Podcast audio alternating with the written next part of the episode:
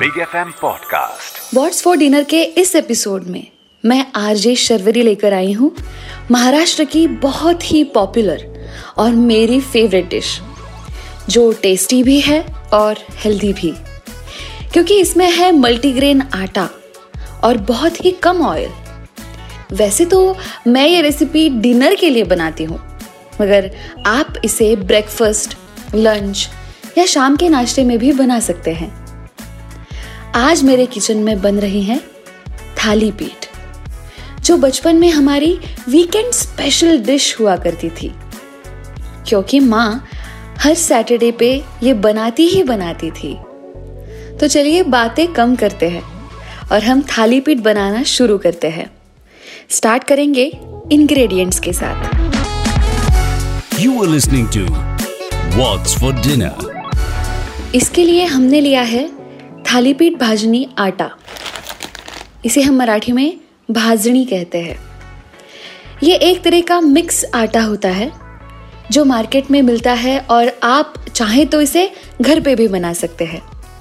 इस आटे को बनाने के लिए चाहिए चावल एक कप, जवार एक कप, बाजरा एक कप, गेहूँ एक कप, चना दाल हाफ़ कप। और उड़द दाल हाफ़ कप। साबुत धनिया एक टेबलस्पून जीरा एक टेबलस्पून थाली पीठ के लिए हमें चाहिए एक बॉइल्ड आलू। फूल गोभी ग्रेट किया हुआ एक कप। ऑयल तीन से चार टीस्पून नमक हाफ़ टी स्पून हल्दी वन फोर्थ टी स्पून लाल मिर्च powder one fourth teaspoon हरा धनिया बारीक कटा हुआ। हरी मिर्च, एक या दो। तिल, एक टेबल स्पून तो ये हुए थाली पीठ के इंग्रेडिएंट्स बहुत ही सिंपल और रोज घर में यूज़ होने वाले। अब अगर आपने आटा मार्केट से लाया है, तब तो ठीक है। नहीं तो आटे के लिए जो इंग्रेडिएंट्स मैंने बताए आपको, उन सबको हल्का ब्राउन होने तक रोस्ट कर लीजिए और पीस लीजिए। और ध्यान रखें, इसे ज़्यादा बारीक नहीं पीसना है।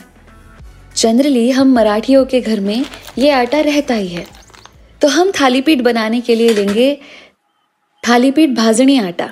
अब हमने मिला दिया है इसमें नमक, तिल, बारीक कटी हरी मिर्च, हरा धनिया और ग्रेटेड गोभी।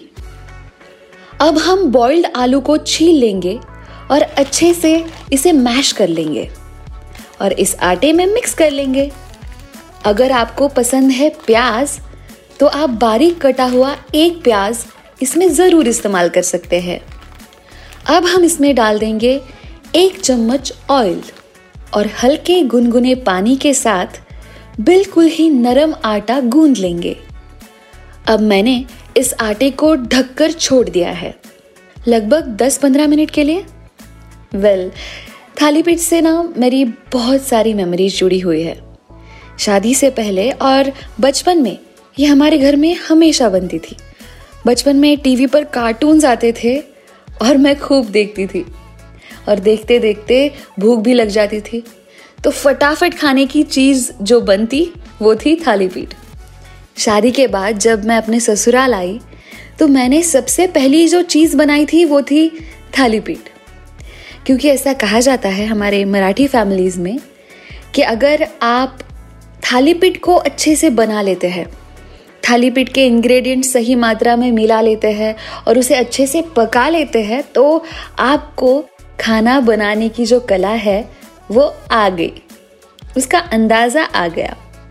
तो भाई, मैंने शादी से पहले तो सिर्फ़ माँ के हाथों की बनी हुई थाली पीठ खाई थी। तब मैं उन्हें बनाते हुए देखती थी। और इसलिए ससुराल में आके मैंने पहली चीज़ यही बनाई और पास भी हो गई। हाँ तो हमने गूंदा हुआ आटा ढककर रख छोड़ दिया था। वो अब और अच्छे से नरम हो गया है और अब हमें थाली पीठ बनाना शुरू करना है।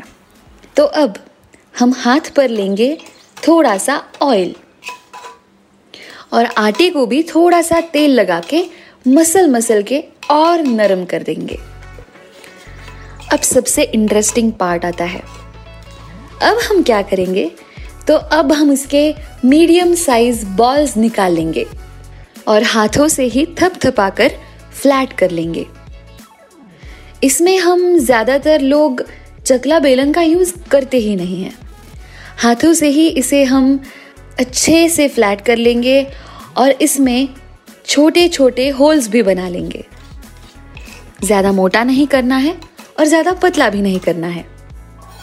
अब हम गैस चूल्हे पर तवा चढ़ाएँगे और उसे गर्म होने का वेट करेंगे। तवा गर्म हो जाए तो हम बिल्कुल थोड़ा सा ऑयल उस पर डाल देंगे और अच्छे से तवे पर लगा लेंगे। हमारी बनाई हुई थाली पीठ अब हम इस पर डाल लेंगे। अब ये एक साइड से पकी या नहीं, इसकी एक बहुत ही फनी सी मेमोरी है मेरी। जब मैं मेरी नानी के घर पे जाती थी और वहाँ पे थाली पीठ बनता था तो तवे पर चढ़ाकर कुछ काम करने के लिए वो चली जाती थी। और हम बच्चों से कहती थी कि जब भी सर ऐसी आवाज़ आए तो मुझे बताना। इसका मतलब ये था, थाली पीठ जब एक तरफ़ से पक जाता है तो ये सर की आवाज़ आती है। और इस आवाज़ पर मैं आज भी ध्यान देती हूँ। तो चलो, सर की आवाज़ तो आ गई है। इसका मतलब ये एक तरफ़ से पक गया है। और इस पर अब डाल देंगे थोड़ा सा तेल।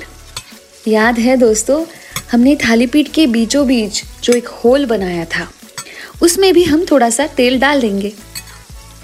ताकि ये नीचे की तरफ़ अच्छे से जाए और ये सही तरह से पक पाए। वाह, क्या खुशबू आ रही है। बस ये ब्राउन होते ही हम तवे से इसे उतार लेंगे। हो गए हमारे थाली पीठ तैयार। इसे लहसुन और धनिया की चटनी या सॉस के साथ भी आप खा सकते हैं। लेकिन चटनी के मज़े कुछ और ही है। हल्के हाथों से इसे रोल करके हम बच्चों को थमा भी सकते हैं।